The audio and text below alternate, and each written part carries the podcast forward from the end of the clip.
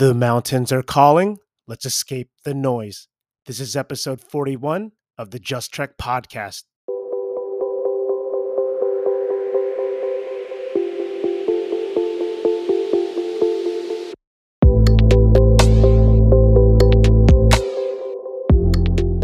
Welcome to the Just Trek podcast, where elevation is our recreation. This is your host, Justin Just Rock Ramon, coming to you from Los Angeles. On this show, you will hear stories and adventures from inspirational hikers, explorers, weekend warriors, to even creatives in the LA community and beyond. Join the Just Trek crew on our journey to True North. We aim to inspire, motivate, and elevate you to a higher state of well being. You can follow us on Instagram at just.trek, facebook.com slash justtrekofficial, and our website justtrek.net.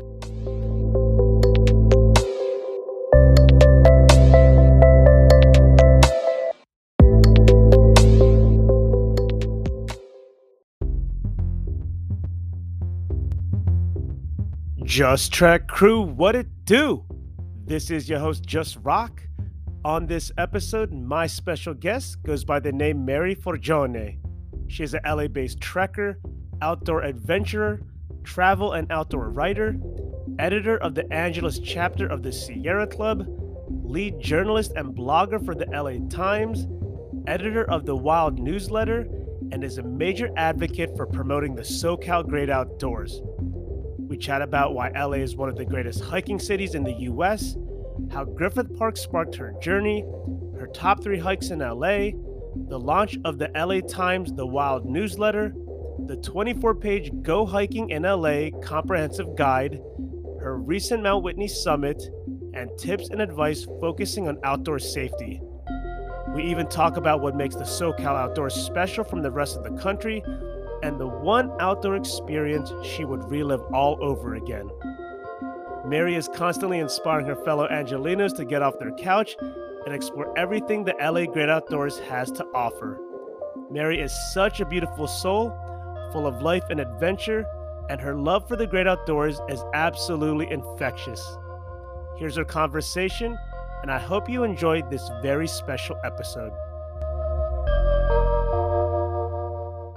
Before we jump into the conversation, I want to let you know that the Just Trek merch store is officially live right now. If you would like to support my podcast journey and represent Just Trek on your adventures, please make sure to check out justtrek.net slash shop. That is J-U-S-T-T-R-E-K dot N-E-T slash shop. We currently have new merch available for purchase. I appreciate you all so much, and now let's get back to the show.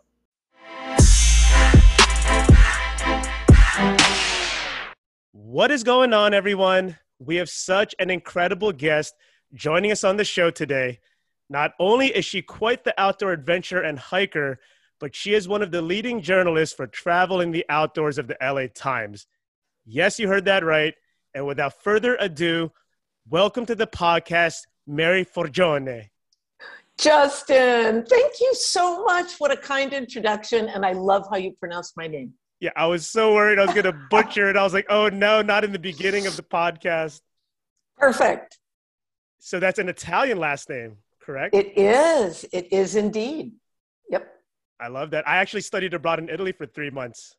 Oh, sweet. Yes. Um, all four of my grandparents came from Italy. So, yeah. Very cool. And I know the outdoor scene out there is just so spectacular.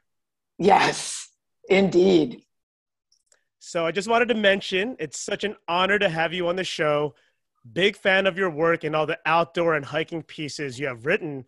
And you wrote something, I can't remember exactly which piece, that just really resonated with me. And it was something all, along the lines of in one of your articles, you said that LA's greatest treasure is hidden in plain sight. That is that is absolutely true. So when I came to LA like 4 decades ago, I had no idea what the terrain was like. Everybody talks about the beaches, everybody talks about Disneyland, and I just feel like LA is one of the greatest hiking cities in the US, hidden in plain sight. Um, it's something most people don't know. We're surrounded by mountains on one side, the coast, beaches, uh, the desert, all places where you can go and explore the outdoors. I mean, it really doesn't get better than that. We're, we're a little bit like Colorado with the beach. So you can do coastal exploring. You can, you know, we have uh, some 14ers up in the Sierra, about three yes. hours north of us. So it's just this wonderful hiking area. Yeah, when you just the way you worded it, like greatest treasure hidden in plain sight, I was like, oh my God, Mary hit it, hit the nail on the head because we're at the beach, right? And then we see the mountains in the distance. We're in downtown, we see the mountains in the distance, but it yes. doesn't fully process. It's like we got to unlock a code inside of us to realize it's there. Absolutely. And I also think that's why um, I don't know about you, but when I'm on the trail, I almost instantly bond with people when I'm on a peak and we're all like, whoa, this is so cool. This is so badass. Because we've made that shared discovery together. Yes. Whether you're, you know, in Griffith Park or out at Mount Baldy or up on Mount Whitney, you have this shared experience of, oh my God, mm-hmm. I found the secret. We're both here, you know, let's high five. There's something so special about sharing moments like that on a mountain peak or on a trail. And you know what I think is so beautiful about, especially if you just meet people on the trail or you're maybe you're in a group or whatever the setting is, it's like you can just connect with people as people that is absolutely, you know, that really is one of the things that I love about this. I mean, most of my friends, my social network are hikers. Mm-hmm. Uh, instead of going to dinner or go out to coffee, I'm like, you know, when we want to catch up, I'm like, hey, let's go meet in the park or hey, let's go meet on, you know, coastal trail. And that's mm-hmm. kind of how we catch up. I totally agree. There's this, uh, we're almost like this little underground community in LA. When mm-hmm. people discover it, they can become very passionate and very obsessive. I can say I'm one of those people. Uh, but yeah, it just becomes this, you know, great lifestyle habit, great way to meet people, great way to just get out of your house, get out of your head, and, you know, escape the freeways for a while. Oh, abs- perfect way to escape the noise, and it's in plain sight. And I love what you said. You said that LA is one of the greatest hiking cities in the US, and that's like not something that many people would have the thought of when they think of Los Angeles, right? That's exactly right. And that's why I also love writing about travel. Um, that's why, oh man, if you're visiting from somewhere else, I know that when I travel, I always want to get in a good hike or the definitive hike of whatever area I'm visiting, and then doing whatever I'm doing, be it a wedding or visiting friends. Um, I want visitors to also know hey, yes, LA's hiking trails are here, not very hard to get to. I mean, every tourist who comes to LA likely rents a car. So you can get to trailhead so easily, you know, within the city of LA, mm-hmm. outside of Pasadena, and, and access these great forest areas. Yes, so many places. And it's just like, I'm still like mind boggled that. So I moved from LA from the East Coast, right? And oh, it took me. Here. Oh, we're in the East Coast. Uh, I moved out from Manhattan. I'm originally from Connecticut. Oh, wow. I'm from Baltimore, Maryland originally. Very oh, cool. how funny. Yeah, land of the crab cakes. Best yes. crab cakes in the country. Um, what I was going to say is that when I moved out here in LA for college, like a long, long time ago, uh, back in 2004. It took me 13 years, Mary, to have the thought that, oh, can I hike up those mountains? Oh, there's a mountain range there. Like it just absolutely blows my mind away still that it took so long. You would have thought I would have thought that at like year six, seven, eight. No, it took me 13 years. Justin, and that's amazing because I know how much you love the mountains now. Yes. And how much you're doing to promote that whole outdoors. Well, I was very lucky. I discovered it in my first year here. So Oh wow. lucky you. Indeed. Indeed. Wow.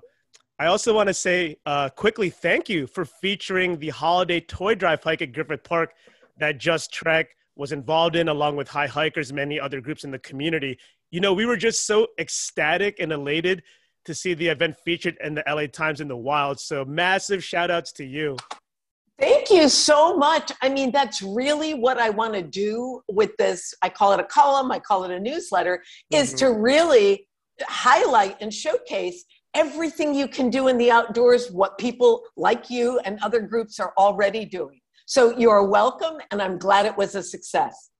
Yeah, o- over 80 hiking over 80 hikers came out and then we donated is... over 500 total toys to the Children LA Hospital. It was a moment.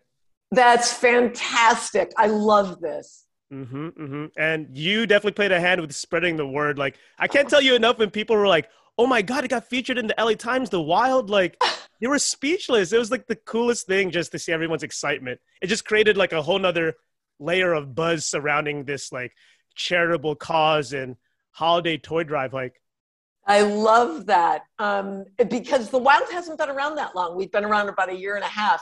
But my readers, like you, are mm-hmm. so loyal and so passionate about the same things I'm passionate. Oh my God, it's just like a love fest every time I send out my column. I love that. Yeah, it's uh well, I know we're gonna talk about that more. You're right. The content is just it's so damn good. It's just that good. Like I've read a lot of other articles, other publications, and other outdoor curation, but yours is just really top notch, in my opinion. Justin, thank you so much.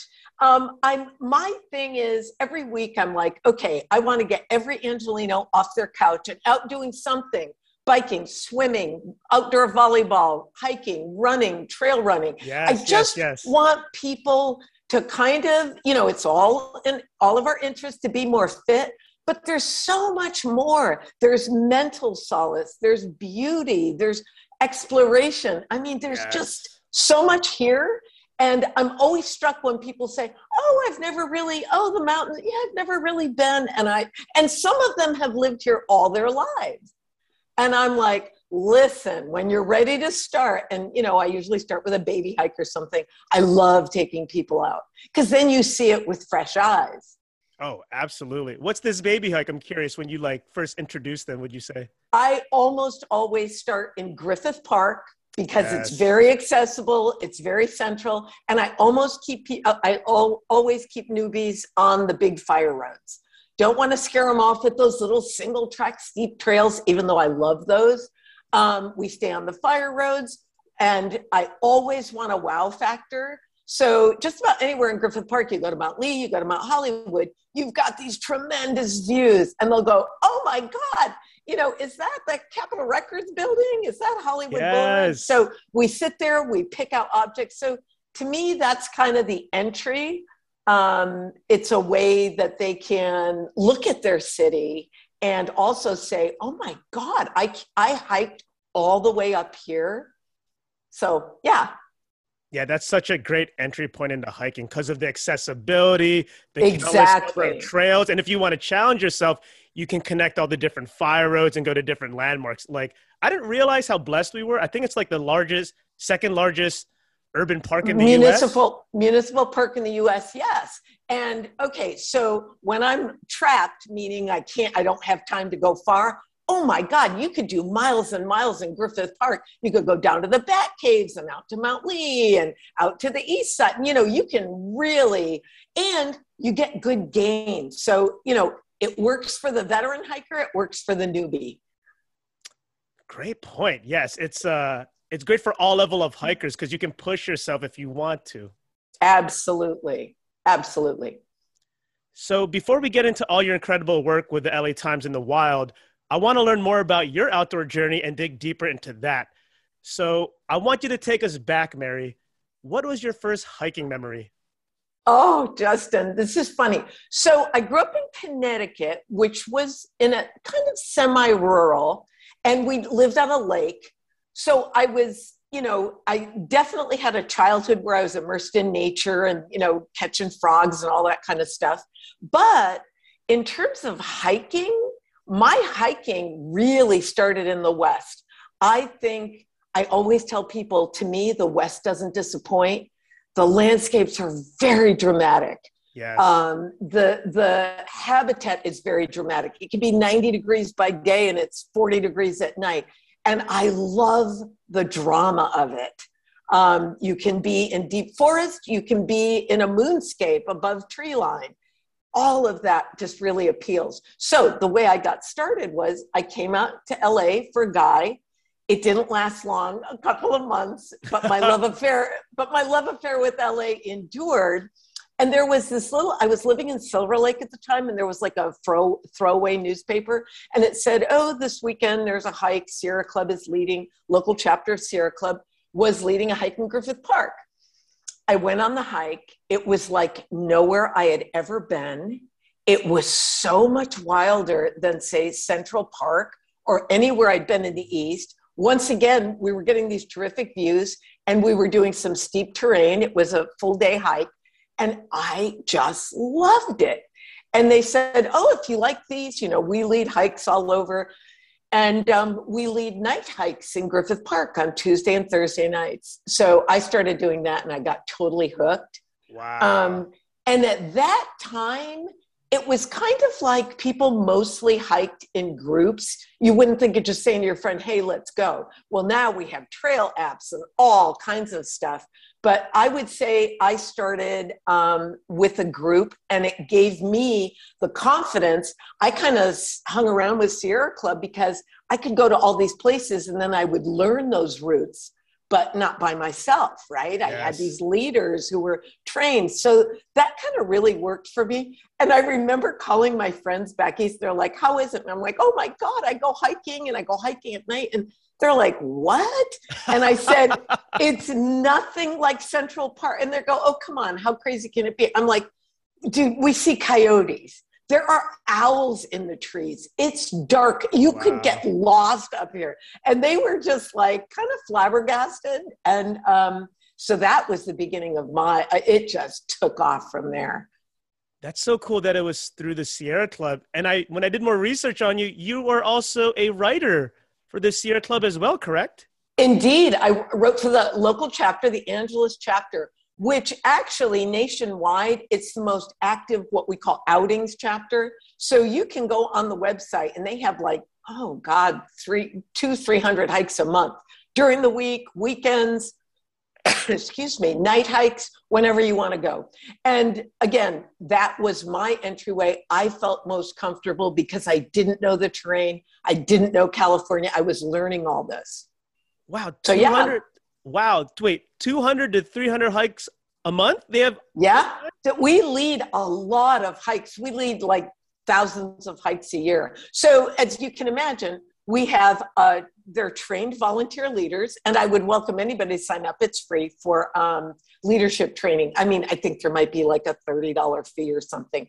And you learn a lot and then you become a leader and there are certain rules we follow we always have a sweep and whatnot but yeah you can go on easy beach hikes you can go on really hard hikes i uh, lead with what is called the wilderness adventure section of sierra club and we do a seven summits hike and that all summer long the series runs uh, all are welcome those are the seven summits you need to climb to get in shape for mount whitney so the hikes start out in like april may and then by August, you've done like either San Gorgonio or San Bernardino Peak, and we do them as a group. Oh wow, seven summits. It's like kind it's of similar to the seven, six pack, right? Six pack yeah, kind, of, exactly, yeah? exactly. And you know, people can show up, and a lot of people do, and then go on to either hike Mount Whitney or uh, somebody. This is what I love about LA. People are always training for something, right? they're either going to go do Kilimanjaro or they're getting ready for the PCT or the John Muir mm. Trail. So they come on the hikes to get the conditioning.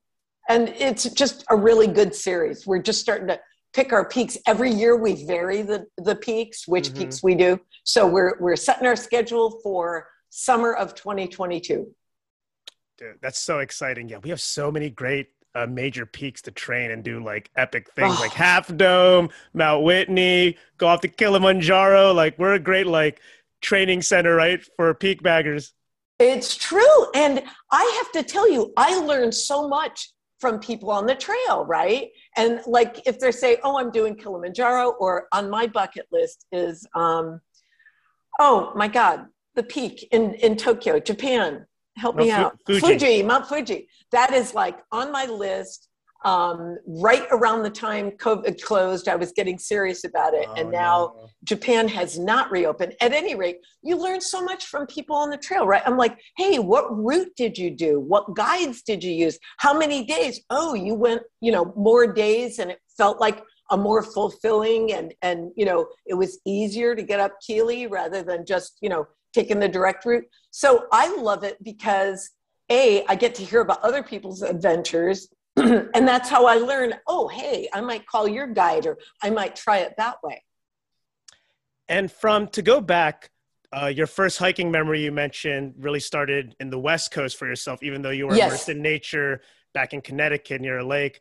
So that first hiking memory of joining like the group hikes in Griffith Park led by the Sierra Club, Yep. would you say that that was also like the specific moment or moments where you just began to have this like epiphany or strong realization that this hiking thing was going to become a major part of your identity moving forward or did that really happen at another point would you say Justin, you totally nailed it.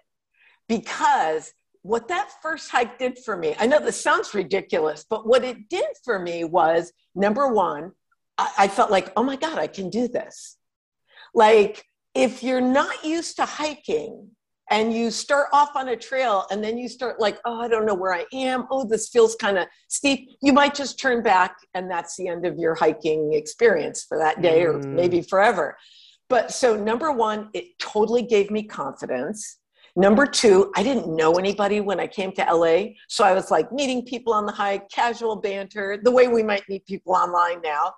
Uh, and number three, and the most important part is it gave me, uh, I, I suddenly realized, wow, number one, I want more of this, but it gave me a healthy respect for I need to know where I'm going. I need to know how to do this safely. Mm. So those are things that have stayed with me. But yeah, I knew from that first hike, oh my God. In fact, I remember I I went on like two or three more hikes and I was like, there must be a way that you can like stay overnight. so then I discovered backpacking and I, I met a buddy, my friend Karen, and started my whole backpacking career. But that was also an epiphany like, oh my God, I don't have to drive home at the end of the day. This is awesome. I get to stay out here.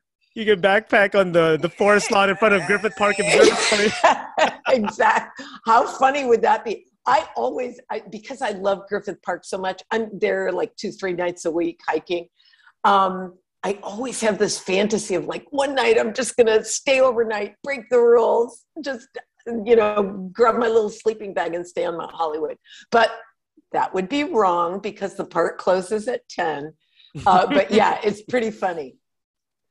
the uh when you mentioned you're doing also in griffith park in your beginning journey night hikes like night hikes in griffith park are so spectacular because the city lights just illuminate in the distance it's really a spectacle Oh my God. So, because I kind of started as a night hiker, I'm used to that whole world. When I take Mm. other people, they're sometimes intimidated. Or they're like, ugh, why would I want to go at night in the park? Like, I don't get it. So, Griffith Park, and to me, that's probably the best night hiking experience, unless you're just really crazy about night hiking and want to have a headlamp and you know go off into the super dark because it has so much ambient light so, what I love about it, your eyes adjust, and you don't need a headlamp, though many people use them. Uh, runners really do need headlamps, but you really don't need a headlamp. I like to go on full moon hikes in Griffith Park because, you know, it's like the lights are on. And I also love seeing those views. I just think it's really beautiful, the city lit up.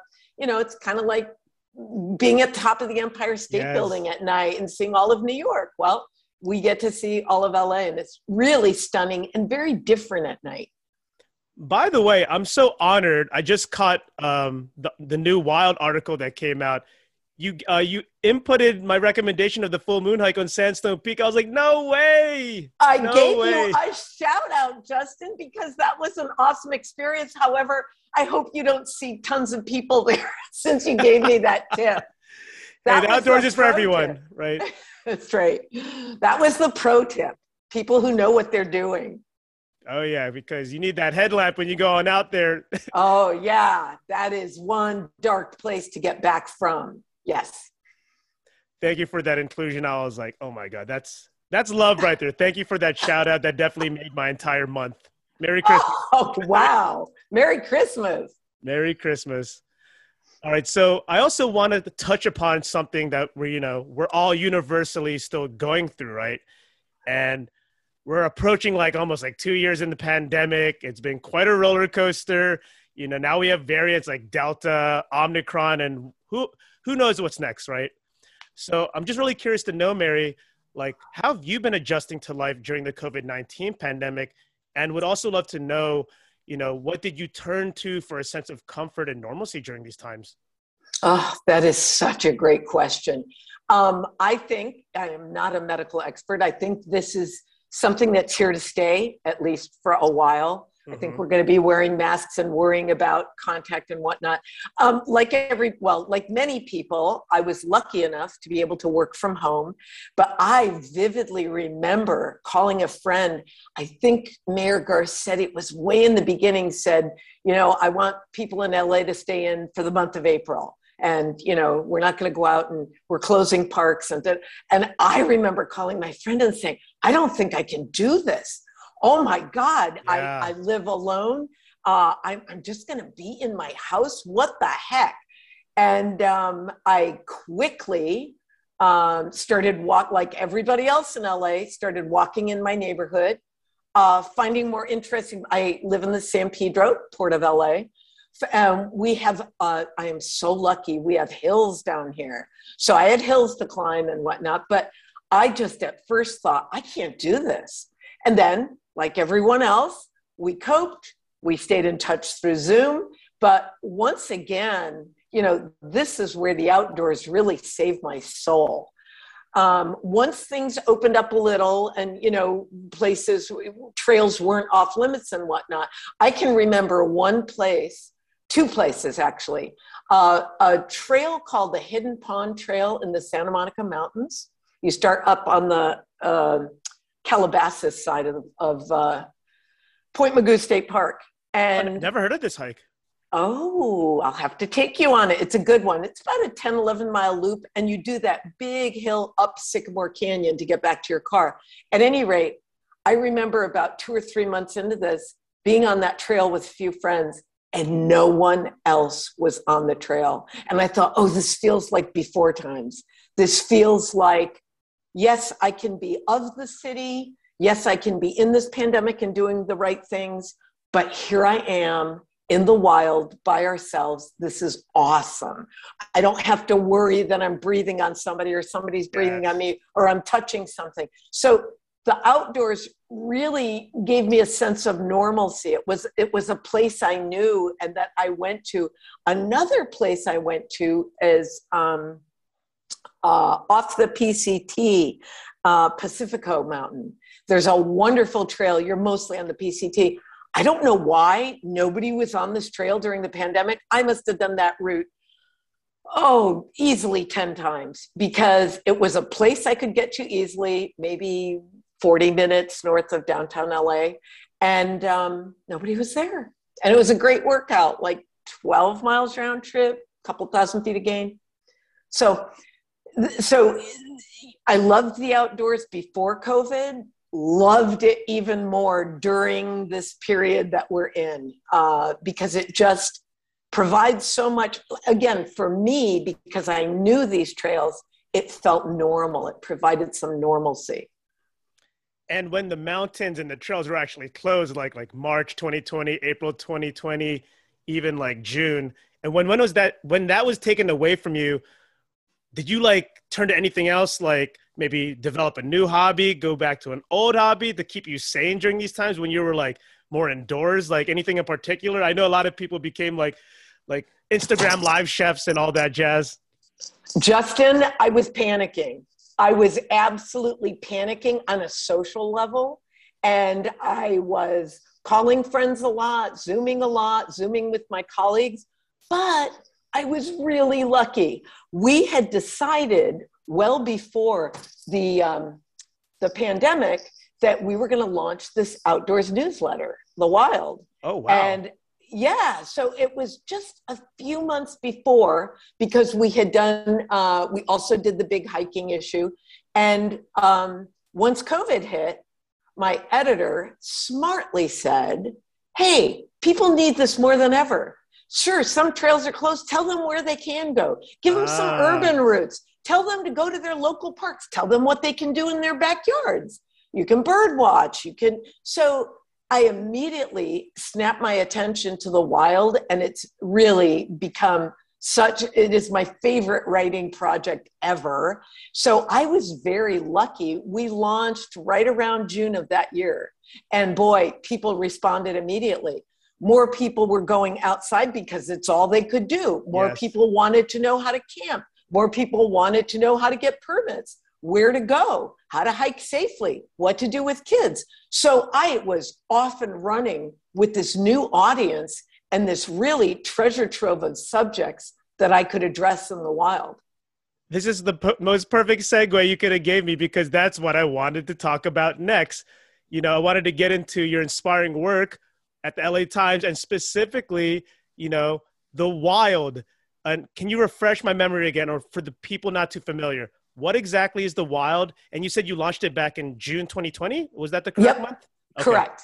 So the wild is it's one of those newsletters that comes right to your email box. It's free. And the best part is, even though I would love for you to be an LA Times subscriber, you don't have to be a subscriber to sign up. So I would just like, I can't, the, you can just Google the wild sign up and it pops up and mm-hmm. you can, um, and all you need is an email address. And basically, what you see every week comes out every Thursday. You'll see just a variety of subjects. And that's the thing. So, my number one goal is get people off the couch out and doing something. And my number two goal is have something for everyone. It's not just about hiking, it's also about running, or it's also about the LA Marathon, or it's also about a hundred year old a swimmer who just spent her hundredth a master swimmer who just spent her hundredth birthday in the pool and it's about all these rich things that Southern California offers for the outdoors. Um, the other thing is, it also showcases some of the best stories you may have missed in the LA Times about the outdoors.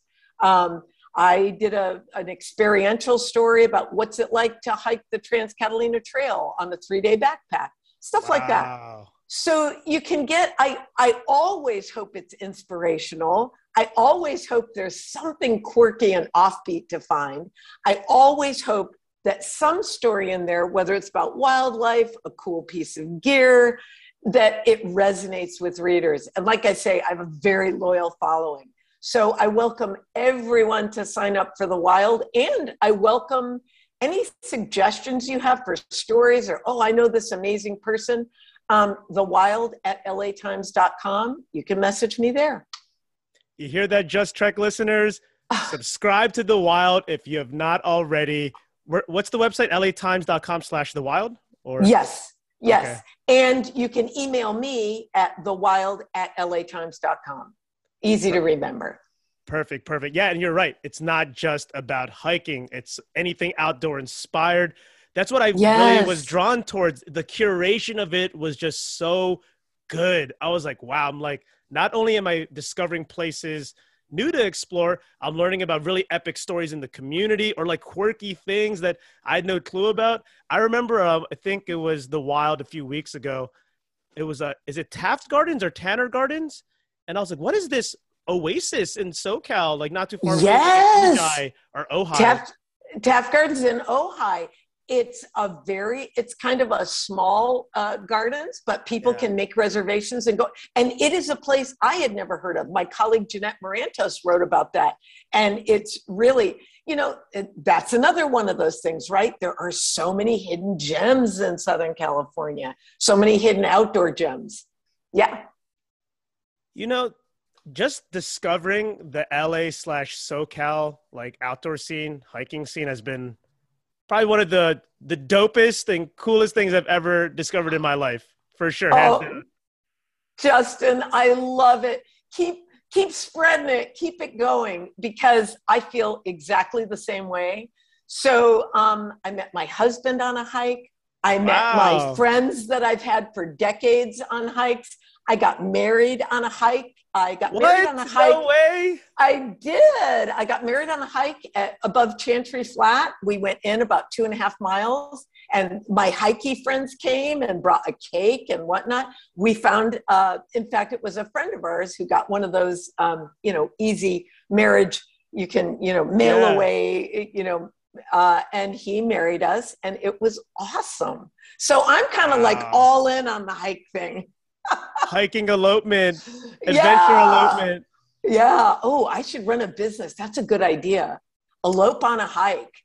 You, you know, it's crazy. One of my crewmates, her name is Jennifer Whalen. She specializes in adventure elopements.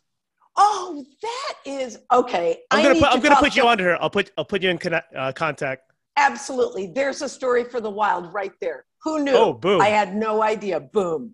Yeah, I'll send you her. Um, her she has two Instagrams: Jennifer Whalen weddings and Jennifer Whalen photos. It's she is super talented. Like the places I see she uh, brings her clients or couples are spectacular. Like all over Santa Monica Mountains, some places, Angeles you know, National Forest, San Gabriel's. Justin, that is so great because as somebody who was looking for a trail to get married on, um, you know, if somebody had come to me and said, "Hey, here are five places. I know how to do this." Oh my God, it would have been so much easier.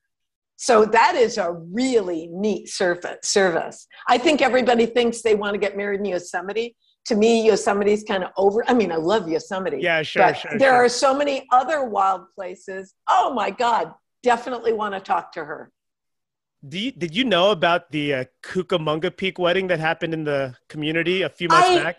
I heard about this yes. from a hiker who just randomly went and said, This is so crazy mm-hmm. that I was hiking and I got to the peak and somebody was getting married. And yeah. I was just like, Wow. I interviewed them on a IG live. It was uh, Disco Loco and Nature High Chick. So Michael and Vivian. Oh, that is so great. That is, I, I can't think of a better place. You're gonna love this. Imagine this visual, Mary. So after they got married and they did the vows and everything, and they're walking down the aisle, the aisle was actually all of their friends taking their hiking poles in the air. Oh, it was oh. a trekking pole aisle. oh my god, I have to write about this. Okay, we're going to talk about this later. That yes. is awesome. It was. Uh, I'll show you some of the photos from that day. Like that's why I had to interview them for an IG live. I was like, this is this is too special and unique not to highlight. Like when is this going to happen again? You know. So wait, you were invited to the wedding, or you happened to be on the peak that day? I, I was invited, but I was not available available to make it that day. But I saw all the content. A lot of uh, mutual friends. Gotcha. Uh, attended. Yeah.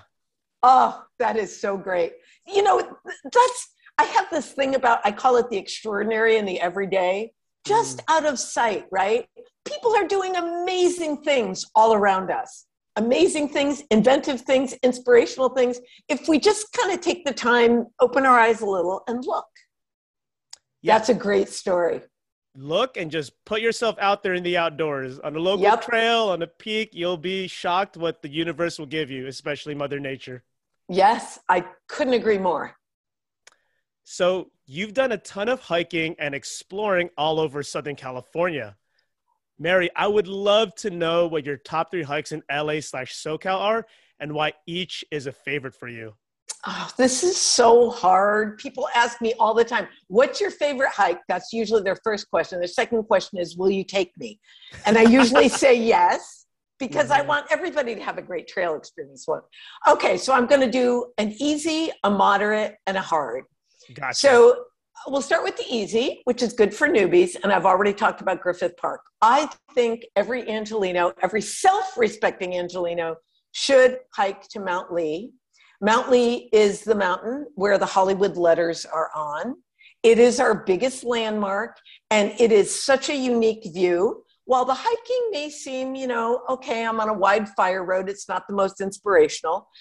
Um, once you get there, you are staring down on the letters. And yes. it's pretty exciting because not only are you staring down at the letters, but you see just how big they are. Those are 150 foot letters. So, you know, this to me is the coolest way to see our biggest landmark. But shift your gaze out and you're looking down on, I mean, if you have never been there, you would never know it. You're looking down on the reservoir, um, Mount Hollywood Reservoir, I guess it's called. Yes. It is down in the, you know, Toluca Lake, LA border area. And it's just beautiful. So now you're looking down on hillsides with houses but you're also looking down on this beautiful body of water. Off in the distance, you will see maybe the cityscape of like Century City and whatnot and other landmarks in the city. But it's just one of the coolest views. And I just think everybody should do it. And then when you get good at it, you will bring other people with you. you know, out of town visitors. Way better than going Yes. to Disneyland. Go to the Hollywood sign. That hike is about six miles round trip, and I would say 1,500 to 2,000 feet of gain. So anybody who feels, you know, who walks and feels a little bit fit should be just fine on that hike. What a great recommendation. Like, because most people, they say, oh, let's do the Hollywood sign hike, but it only, the trail usually they know about goes to the front, like way below it. Yes. Not Yes. behind it, not behind. I, like, I always like saying this when you do Mount Lee, you're behind the scene, behind the Hollywood scene. Oh, that's a good. I like that behind the scenes at the Behind the Hollywood scene. sign. I like it. It's a good good sales pitch. Um, my moderate hike, and it can be of varying lengths, would be Castro Crest in the Santa Monica Mountains.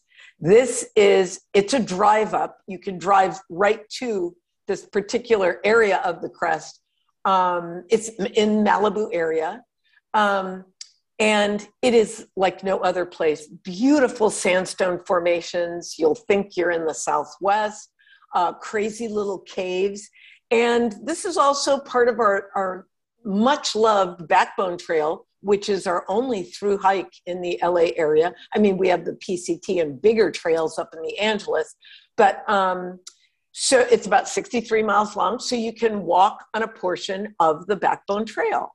And you can start at this point and you can head on, it's a dirt road called Bulldog.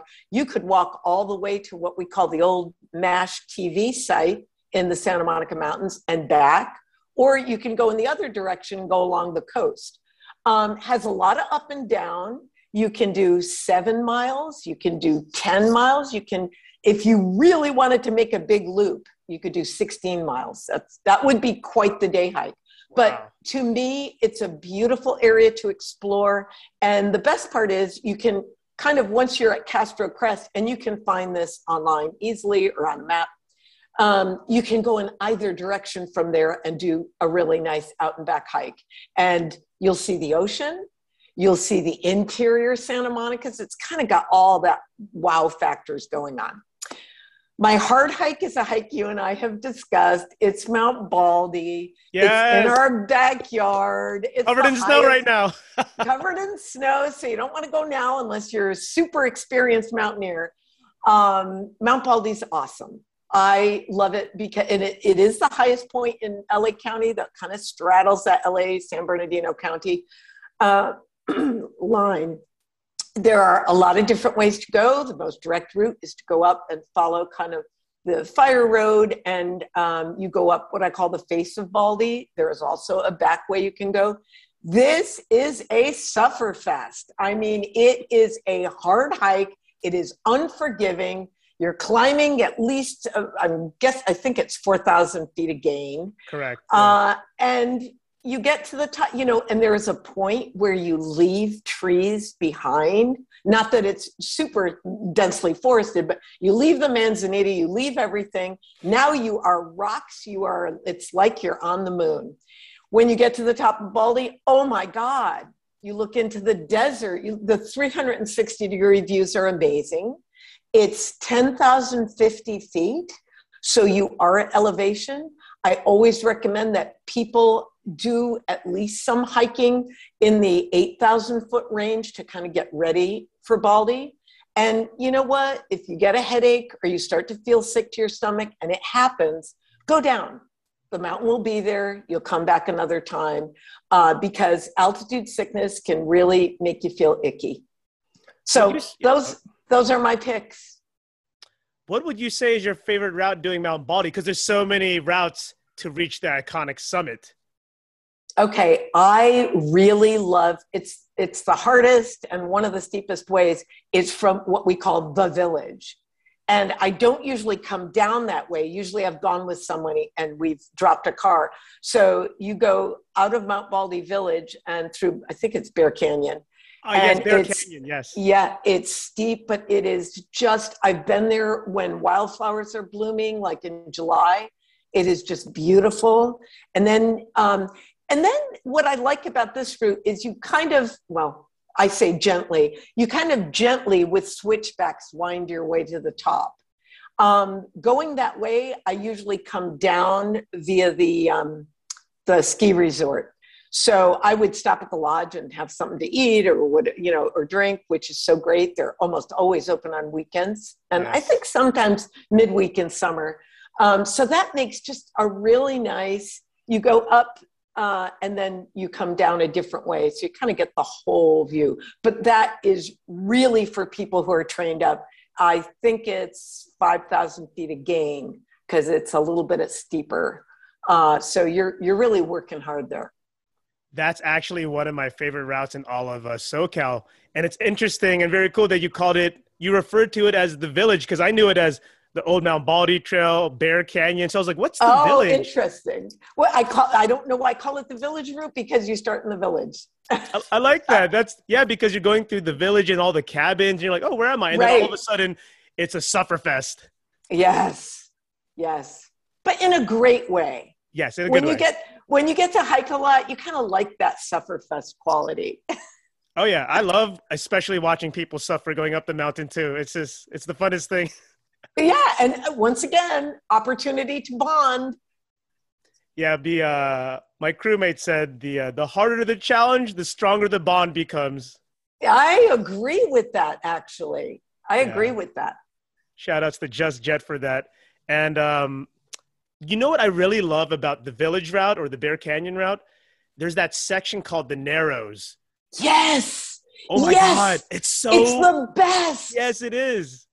Okay, that's the part where I really feel like I know what it's like to walk on the moon. Not mm-hmm. because I'm zero gravity, but because you are just in this little, you're just clipping along and there's nothing else. Yes. And it's it's just so remote, so rugged.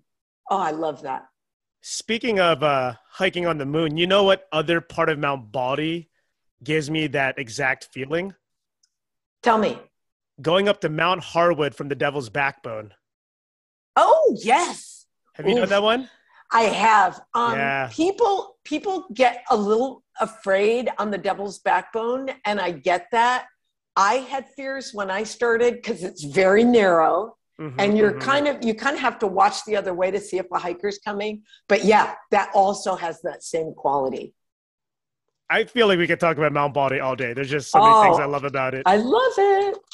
And i think one of the coolest things too just to close the loop on um, your top three hikes recommendations in socal are i think what blows my mind away right now is that you can experience mountaineering at mount baldy at this time of the year once it's all all the snow's all settled, like with the ice axe and crampons, and really train and have that kind of experience before you go into like the Eastern Sierras.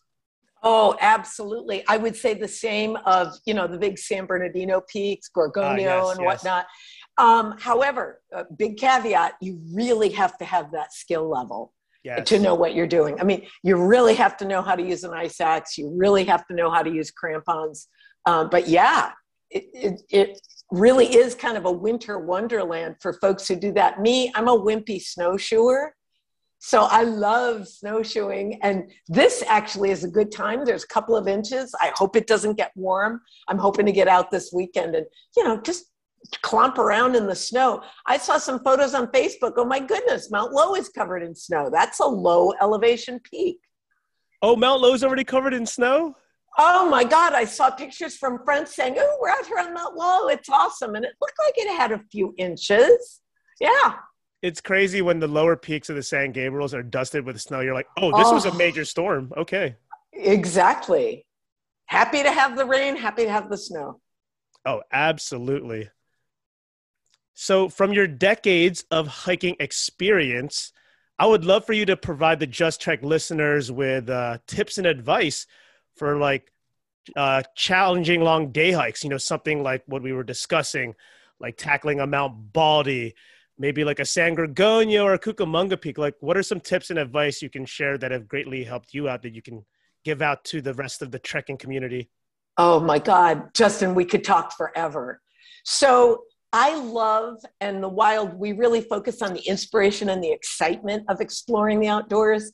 Um, safety, safety, safety is a huge factor.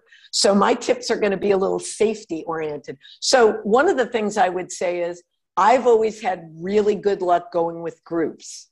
um, whether it's a private group of my friends, whether it's an organized group like Just Treks, Sierra Club, whatever.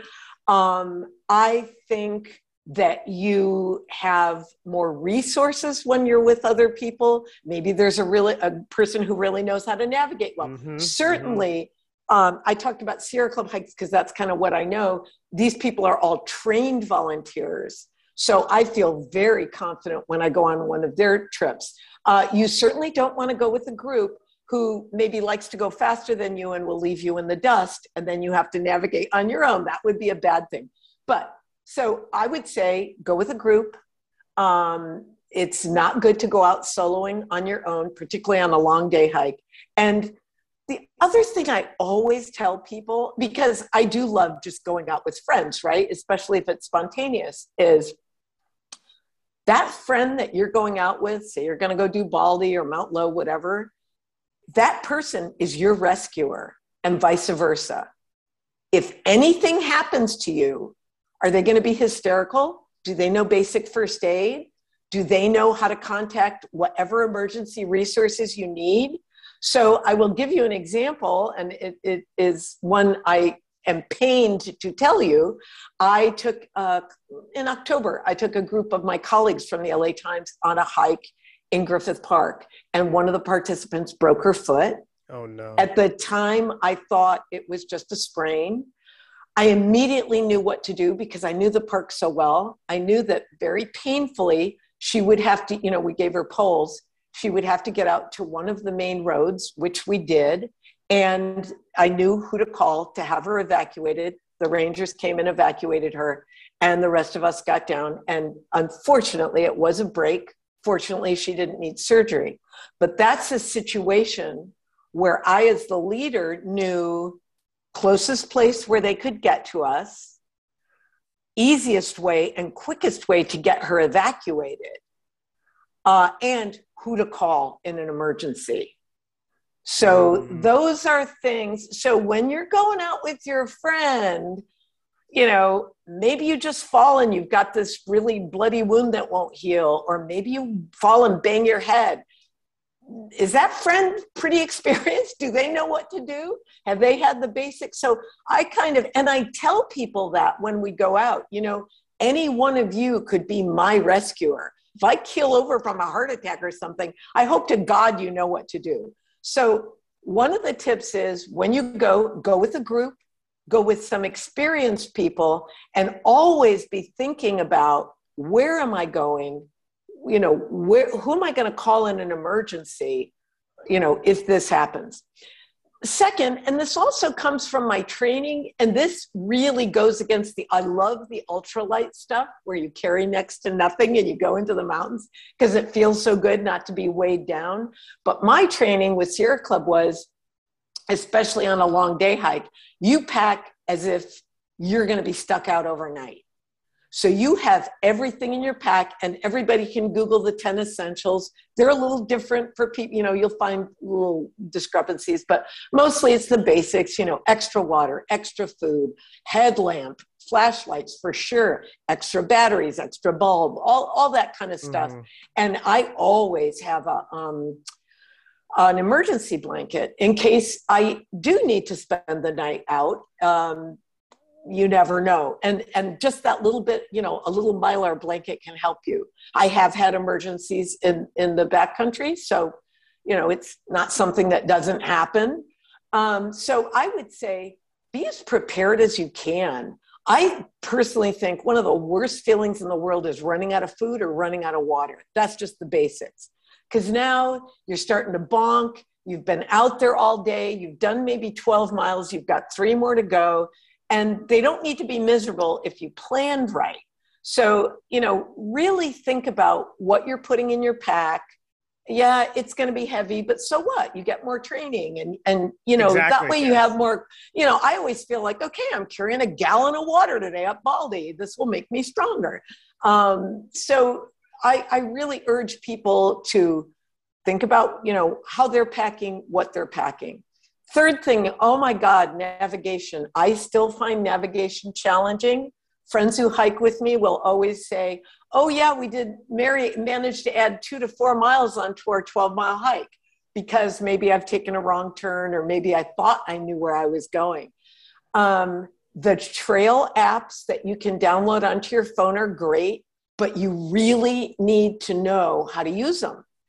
Um, when I, this is getting a little bit into the weeds, but like on AllTrails or on Gaia, you can filter the maps. And I've hiked with friends who had like old USGS maps and they kept saying, mm-hmm. hey, there's supposed to be a trail. I'm like, you know what? That trail went away 40 years ago. There's no trail that, you know, we're not, we're not turning off. There's no turn off. And so it really depends on what you have, um, you know, what you're navigating with. And then I hate to sound super old school, people, for God's sake, bring a paper map in case your phone fails. I mean, just have a Tom Harrison map, which are like regional simple maps that will show you peaks and trails. They're not super detailed.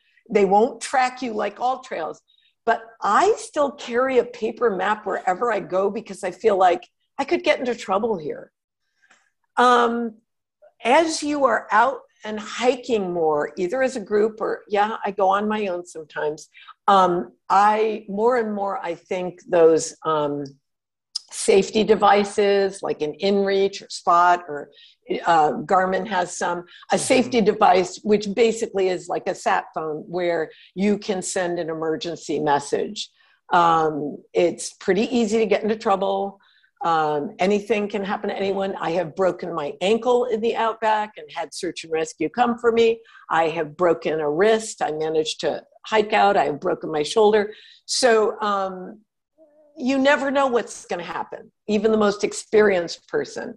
So um, those are just some of the tips. And then, of course, let's go to the happy part. Have fun with this. How many times have I like whipped out my little, especially with new people, whipped out my little um, backpacking stove on a cold day and boiled water and made tea for all of us or instant coffee. Love and people it. are like, this is amazing. I'm freezing up here. And I'm like, oh, it's so easy. And really, a backpacking stove and a little bucket doesn't weigh that much. And so you can be the hero. You can make soup. You can have a hot meal on the trail. Oh my God, that's like kind of awesome. Again, trails like Mount Lowe, which are very high, very close by, um, and not that high up, can be really cold in winter. Uh, so those are just like fun, nice little treats. I know everybody thinks about treats as like, oh, I'm going to get my favorite chocolate bar or my favorite goo flavor, but I think about it as like comfort stuff. And um, I and plus, I like introducing gear to newbies as well. Mm. They're like, oh, let me see this little backpack. How does it work? What does it do? So those are my tips. Pretty you know basic. I, yeah. You know what I love a lot and appreciate uh, you providing these uh, tips and advice? It's getting back to the fundamentals, right? Yes. Because yes. that's the foundation of hiking and exploring. Like, that was a great reminder to myself and other leads or whether they're group leads or individuals who organize group hikes, like, hey, when you bring these people out, you got to be as ready as possible because even bringing people out to somewhere like Griffith Park, what happens if someone rolls their ankle, then breaks it? Like, you already knew the protocol. So thank you for that reminder of, you know, taking the extra step, you know, to do uh, research on oh, yeah. what you should do. And especially like, you know, this inspires me and I'm sure maybe many other people listening, you know, like at some point take a wilderness course you know get familiar with how to you know help people if something happens that is I, I can't underscore that enough and you know you don't want to dwell on the the negative side the mm. what coulds but being prepared is just makes all the difference i'll tell you another our favorite trail the Mishe Mokwa trail i was there doing yes. i told you six peaks the little Best. sextet and right around, we were doing six peaks in that area. Right around peak four, I fell hard on a rock with a little ridge on it. Anyway, split open my shin. No. It was bleeding. It was bleeding a lot. Put a ton of bandages on it.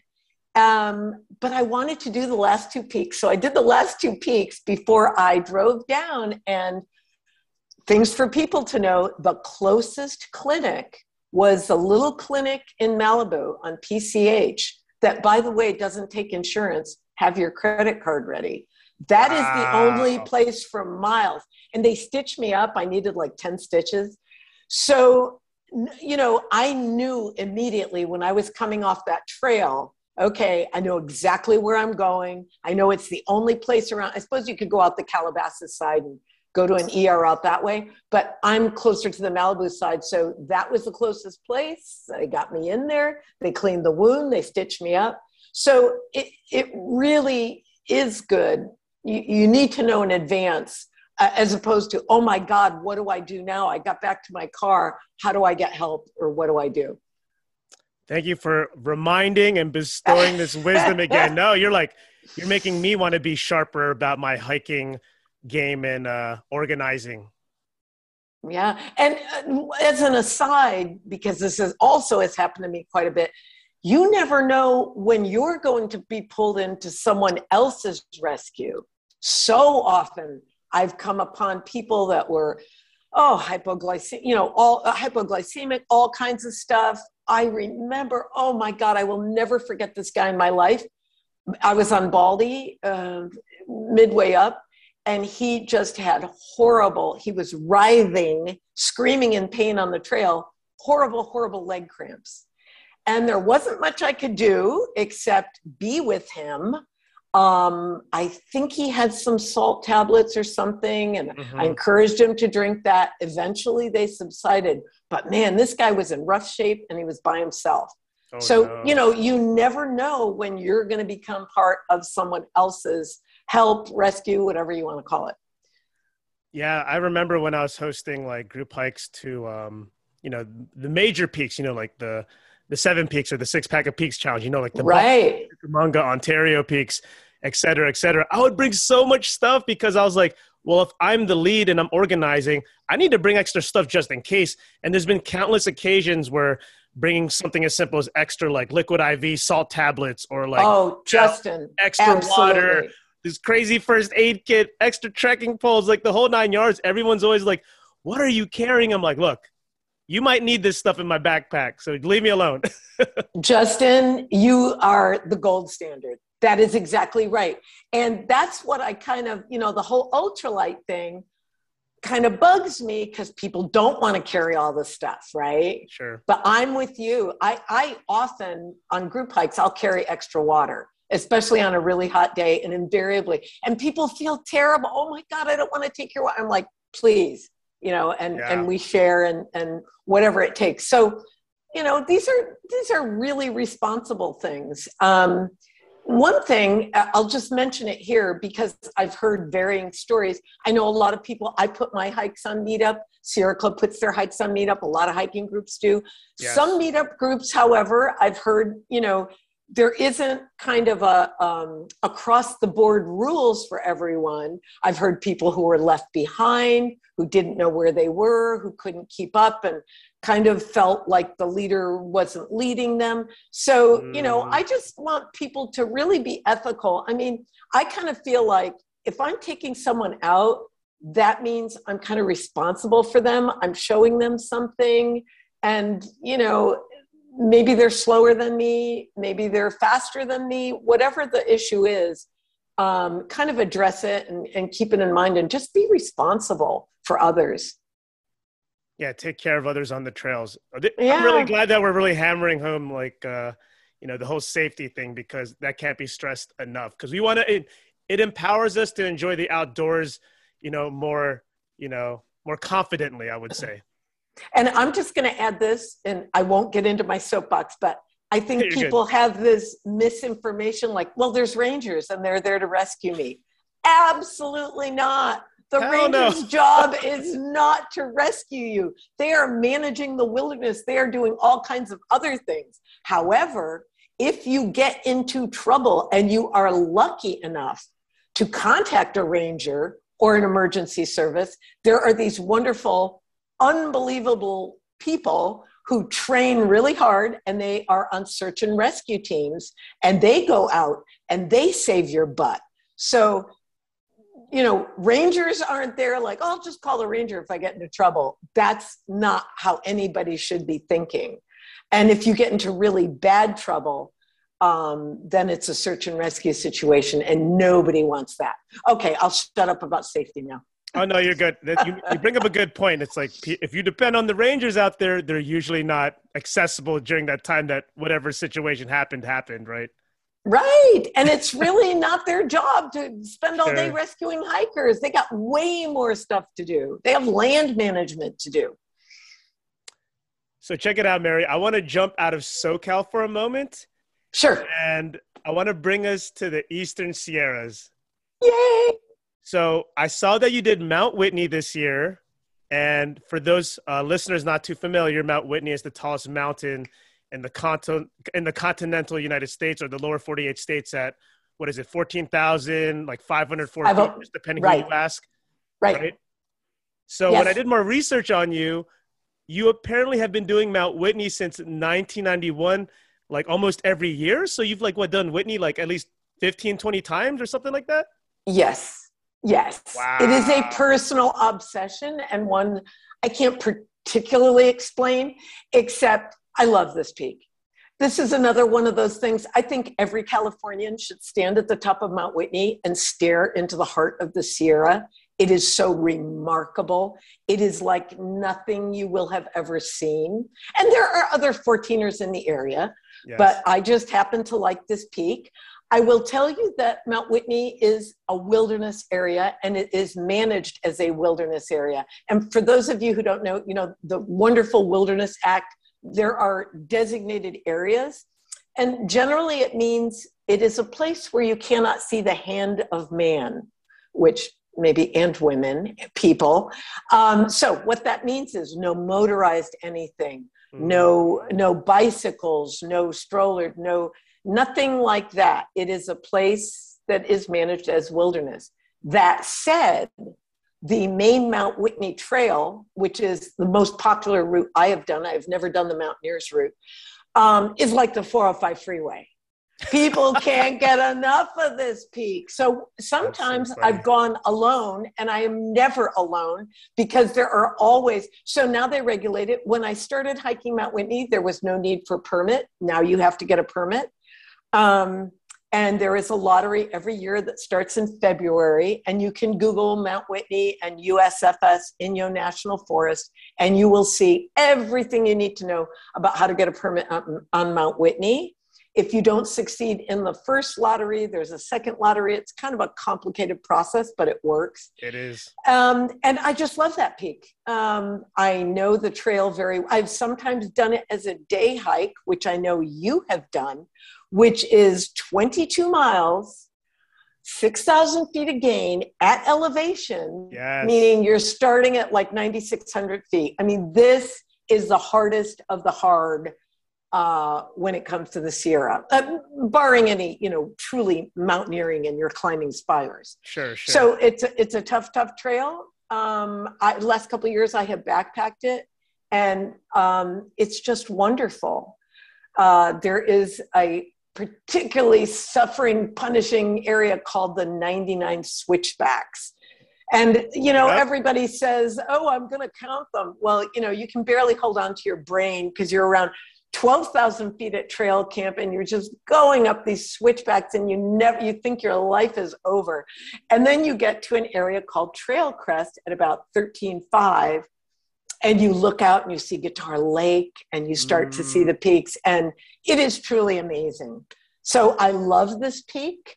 I have done it just about every year for the last 30 years. So that, you know, um, I have hiked Whitney quite a bit. And wow. last year I had a standout experience. I'll just tell you. Um, I was coming off the, I had been on the peak. I was interviewing some people for a story. You're always working. This was not a work assignment, but I was out there having fun. Sure. I was coming off the peak, and a woman flagged me down and said, Are you the LA Times reporter? And I thought, Oh no, all I want to do is go down and get back to my tent. Oh. And I thought, I'll just tell her to call me. She goes, I have a story for you. I was like, Oh. So she said, You have to meet my friend Jack. I was descending, probably within half mile of the peak. I caught up with Jack uh, Jack was kind enough, we kind of crouched on one of those little outcroppings right near where um, the Trail to Guitar Lake goes down. At any rate, Okay, we were yeah. crouched. I took out my iPhone. I said, Tell me your story. His name was Jack Ryan Greener. His story was this. He was 25 years old at the time. Uh, his story was this about a year and a half earlier, he had suffered a major neck injury, major spinal cord injury. He was quadriplegic, which meant he was paralyzed from the neck down. He could wiggle his big toe when he started therapy and when he started his very long and arduous journey to walk again, motor skills, you know, just to recover. And that whole time, all he was thinking of was hiking up Mount Whitney. And I got to tell you, in on my little iPhone interview, you can hear me softly crying in the background. Um, I was just so amazed by him and his team that made it. He had like four or five friends. They loved him. They were so patient with him. Uh, when I saw Jack, he was very tired, so his gait was very labored. One of his legs wasn't working so well. And um, we were on our way down, and I met him again. We stayed at the same camp at Trail Camp, and I just thought to myself, I have to write this man's story. And um, I pitched it to my editors, and it wound up on page one, five columns over six. And uh, people really responded to his story. Um, I thought, I think about Jack all the time now when I'm doing something hard because all of this is so much harder for him. Mhm. And I also think about what we were talking about finding the extraordinary in the everyday. You know, he didn't have a media crew. He didn't, we just bumped into each other. Um, he didn't, he wasn't looking for glory or anything. He, he did have uh, friends filming him so they could document that he accomplished this. But um, it was just wonderful to be part of his story and to be able to tell his story. Unreal, unreal. Yes, I remember you promoting that story in the wild of uh, a couple months back, right? Yes. Yep. And there's a name for the documentary, right? It's like paralyzed. Yes, Paralyzed to Peaks is is Jack's uh, foundation that he started, his journey that he started, and he's really in, this guy's amazing. He's been adaptive. He's been climbing in Yosemite.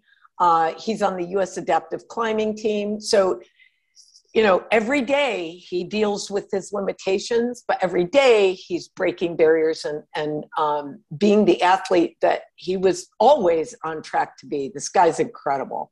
He had like, and that's another thing that uh, when I think about Whitney, and I also like marathons. When I think about marathons, it really is mental Mhm, and mhm. your body only takes you so far and i really recognize that when i was with jack the mental tenacity you have to know that you're going to make it. You have to self-talk tell yourself you're okay tell yourself that you're going to do this.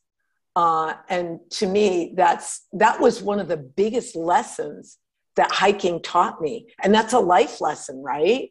Anything you need to get through. Mhm. mentally you have to tell yourself i can do this Yes, it builds that mental fortitude, mental willpower, mental tenacity. I love everything you just said. And I just love talking about Whitney. It's just, it's a special place. It really is. isn't it isn't it oh my god i've been up there in lightning storms i've been up there in snow i've been No up there way. Wow. in all kinds of crazy and i i just love that peak and i got to tell you that last two and a half miles uh, to the summit it's kind of scary it's Oh, very yes. narrow. It's very rocky. There are what i call keyholes where there are drop offs on both sides and you're looking down on a bunch of scree and and a lot of um, but it is just so amazing. And then you get to the top and everybody there is so excited to be there. Maybe a few people are sick and not feeling great but they're even excited. It, it's just this just this wonderful wonderful feeling Trail Crest, that last 1.9 mile oh, summit oh. is the longest 1.9 miles to the summit. But I will tell you this that was my introduction to the Eastern Sierras doing Mount Whitney in 2019. When I got up to Trail Crest and I was trekking that section, I'd never seen something more dramatic in my life. Like the glacier lakes down below. I felt like I was in like Mordor and like the Lord of the Rings, like at the side of the mountain. Absolutely. Photos just don't do that trail justice. So you're getting these amazing views, and underfoot, you're on this like scrappy shale, rocky stuff, and you're Yeah. like, is this even a trail? But thank God there's a million other people doing the same thing. So you're like, okay, I must be on the right track. Yeah, it, it's just incredible. You're not gonna believe this, but when I did Whitney, it was the longest day of my life. A girl in my group got injured going down the 99 switchback. Oh no. Stuck on the mountain for 22.5 hours. Did they have to do a rescue? Yes, it was. I actually interviewed this girl. She was episode 12 on the podcast. It was wild. Okay, I'm going to go back and listen. Oh, I'm so sorry. Yeah. That, see, see what I mean? Things Exactly. can happen, and there's always that thing. You know, you get to the summit, you're only half done. You got to get down. Mhm. You Yeah, can't go be sloppy. Yeah. Yeah, you can't be sloppy or complacent or think, "Oh man, I got this." No, you've got a long way to go down.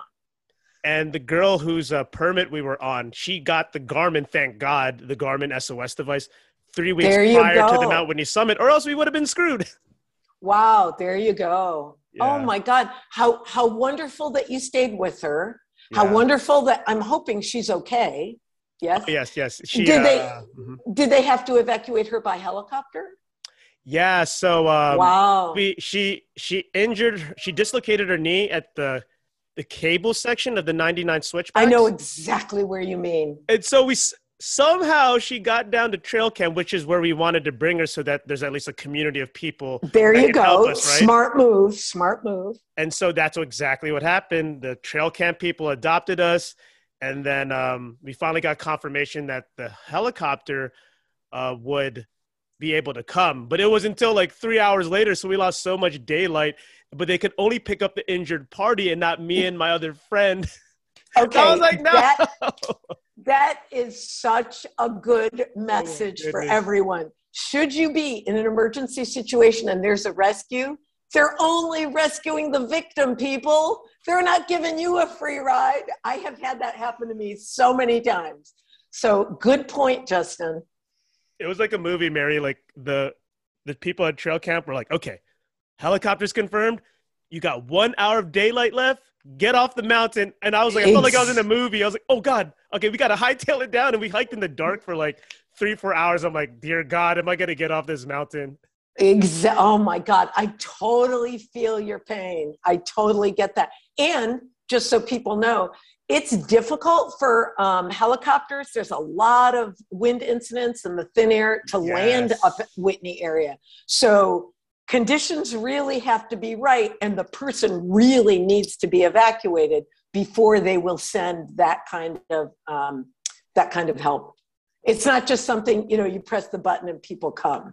So Oh, you no. did all the right things. You did all the right things. And again, the wisdom of the group, it helps. No, thank you. I learned a lot that day for sure. And also, just on a lighthearted note, um, since we're talking about trail camp, can we just say that sunrise at trail camp was one of the most majestic things I've seen in my life? It's the best. Um, often, in fact, I went with my nephew a few years ago, and he was just like, he meditates, and that was his thing. He was going to get up, start his meditation, and be ready for sunrise. And and and the sunsets. I mean, it it really is spectacular. I have to jump in, Justin, because I have guided a lot of folks up Whitney, just friends. One thing I've had to teach them in, not observing, but teach them verbally, is how to use a poop bag. And Whitney is Wag one of the places where wag bags, poop bags, whatever you want to call them, is required. I think it's a great idea because it's a highly trafficked area and the area can't sustain everybody's waste and digging holes and all that Mhm, stuff. mhm. So, um, learning, it's not that hard, but learning to use a poop bag is required if you want to do Whitney. And just so people know, you have to pack it out as well. So, the longer you're on the mountain, the, the more you have. And then when you come down, you dispose of it in a hazardous waste um, uh, container that they have at the base. Just figured I'd let people know what they're up against. Yeah, I mean that's very characteristic of the Mount Whitney hike, the wag bag. I think it's hilarious when like you see the wag bag just hanging off someone's backpack, and you're like, "Oh, We know what that is. yes, yes. I feel like we could talk about Mount Whitney forever. it's my it's my obsession. It's a good obsession, the best obsession to have. Real quick, with your most recent Mount Whitney summit this year, how did it feel to reach the top this year in comparison to previous years, would you say? You know, every year is different. Um, this year, you know, and, and really, I got to tell you, yes, it's fabulous to get to the top. I'm always kind of self checking, like, how am I feeling? Like, my big thing about Whitney is I want to get up there and I want to feel great. I don't want to feel like crap. I don't want yes. to feel like, oh, my stomach's turning, I can't eat. I want to feel great. I want to really take it in. So, fortunately, I had a good trail experience. While I was up there, and I, I used this in the wild, there was a couple, two people, or they were friends, I shouldn't call them a couple, who took out their traditional Vietnamese tunics and put those tunics on for their summit photo. Wow. I was so taken aback by that. I thought, how wonderful that they wanted to make this cultural statement. And, you know, they had the tunics in their backpacks, they looked adorable. Um, so, of course, I took photos and took their names and identified myself as a reporter. So, every year is different. Um, that was a pretty special, special thing yeah. to witness. Um, so I saw I that think, photo. I saw that photo. I was like, "What yeah. is going on right now? Yeah like and, and then i thought wow i should bring like a gown next time and put on a gown an evening gown and have my picture taken. One of the phenomena i've noticed over the years and and every once in a while i'll see on facebook people who are placing them is we seem to have these gorgeous peak signs suddenly. That didn't used to be a thing so now you have this beautiful Mount Whitney sign to hold up. In fact, there were two or three of them. And I've been seeing on Facebook people saying, oh, I just put some signs on Cucamonga. Oh, I left a sign on Mount Wilson. And whoever's doing that, and I should probably do a story, and I think there are several groups. Mm-hmm. It's fabulous. It's just so fun. I like that you say that because, you know, there's also the opinion, right, that, oh, people are leaving trash up there. But, you know, I feel like these peaks mean so much to people that for them to hold a sign up just like it's like a spiritual thing almost, you know? Yeah, and it gives you, you know, okay, we live in the Instagram moment, right? So that's the perfect, you know, perfect thing to hold up. I, I kind of think it's nice. Yeah. Um, also, I kind of like it when I'm, you know, scrolling through my Insta or whatever. I can see immediately what peak people are on. I don't have to guess, and they've got the little sign up. I don't know. I kind of like it. No, yeah, no, I, I, I personally like it. Um, you're so lucky that you had that Mount Whitney sign. That's an epic plaque that you held up. I had like a rinky dink sign. Oh, there were three of them on the day oh I went. Oh my god, I'm jealous. Like this was a laser etched metal sign. It kind of weighed a bit, um, wow. but it was beautiful. And it said on the back who had donated, who had made it, and uh, it was really beautiful. So yeah, I was very lucky.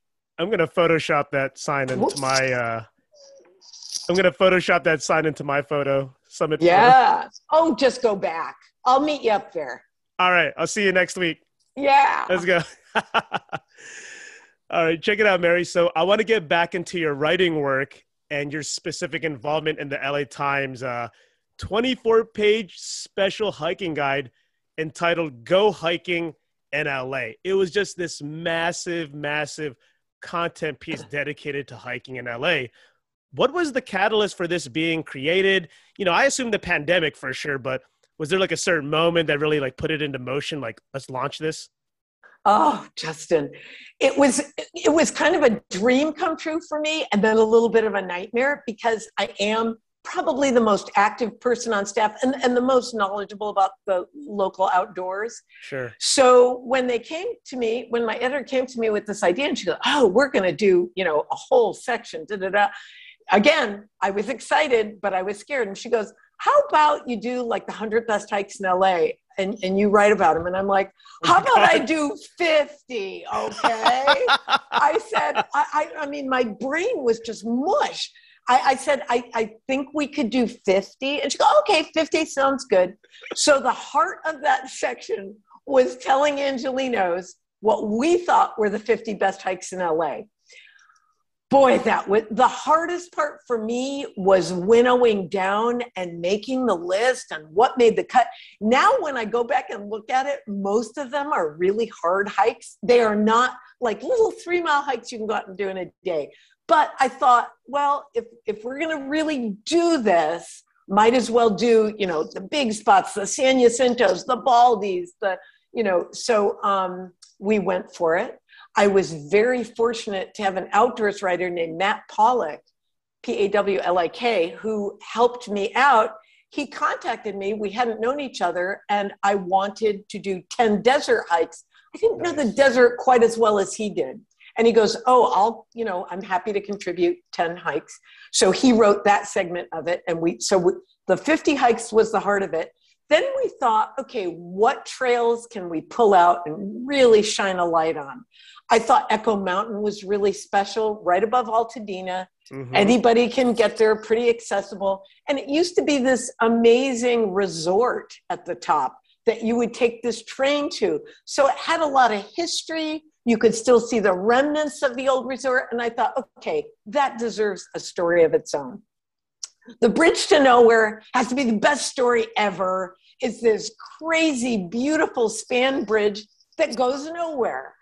And um, you hike out to it. I think they still do bungee jumping off it, though I think it's only. I did it.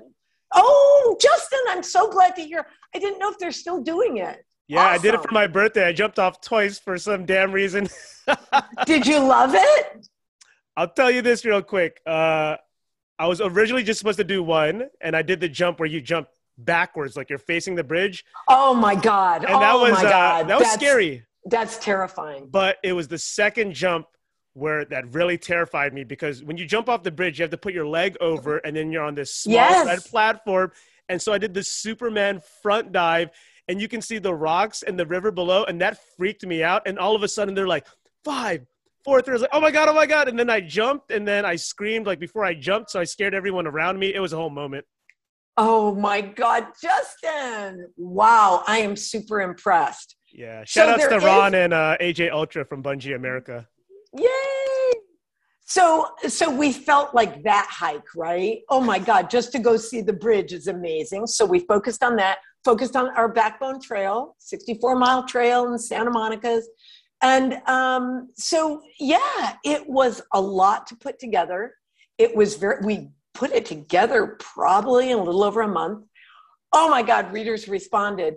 Readers responded so much that we mm-hmm. took the newsprint section and sold it in the LA Times store, and it sold out twice. Wow. So it really indicated to us and also we had a lot of new subscribers we can you know tell digitally who's reading us and why had a lot of new subscribers people loved the hikes and that's when we realized wow we are the only people you know kind of the only official newspaper doing this kind of outdoors reporting this kind of outdoors writing in southern california um, you know, REI's got a great website. There are other branded websites that will tell you all kinds of information, and they are good websites, but they are brand, you know, they're a company, not a sure. newspaper. So um, I'm so glad you enjoyed this section. I still run into people on the trail who say, oh my God, that section was amazing. And uh, indeed, it, it, was a lot of fun. It, it was a lot of work, but it was also a lot of fun but I was really glad we did it because, in my mind, it really underscored how much people love this kind of content. Oh, it's so epic! I bought that piece. I bought the newspaper. It's uh, you know what? Hold on one second. Let me let me grab it. oh, that's so great! That's so great that you have a copy. All right, hang tight, people. I have. Uh, I should have had this within reaching distance from me. Yeah. There it is. There's your work, Mary. Look at that. Oh, you are so kind. You know, uh, the wild right there. Yeah, so we promoted the wild in that issue. It was new ish. And um, like I say, readers really responded.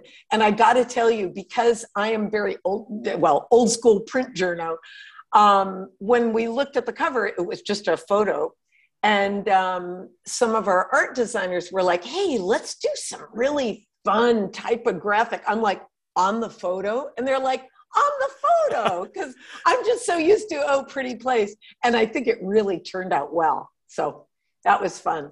Oh yeah, it really made it pop. Most yeah, definitely. exactly, exactly. And so you know, I view you as this major, major advocate for the Los Angeles and Southern California outdoors. And I really want to ask you, Mary, like, what do you think makes our scene so special and different from the rest of the country, would you say? Okay, so why, you know, to me, that question is like, why hike LA? Why come to LA to go hiking or trail running or mm-hmm, mountain biking? Mm-hmm. Um, number one, ter- it's the terrain, it's the terrain, it's the terrain. I cannot think of another city where you can drive a couple hours in different dire- any direction and you will be at 10,000 foot peaks, possibly with snow on them at this time of year, very rugged forest.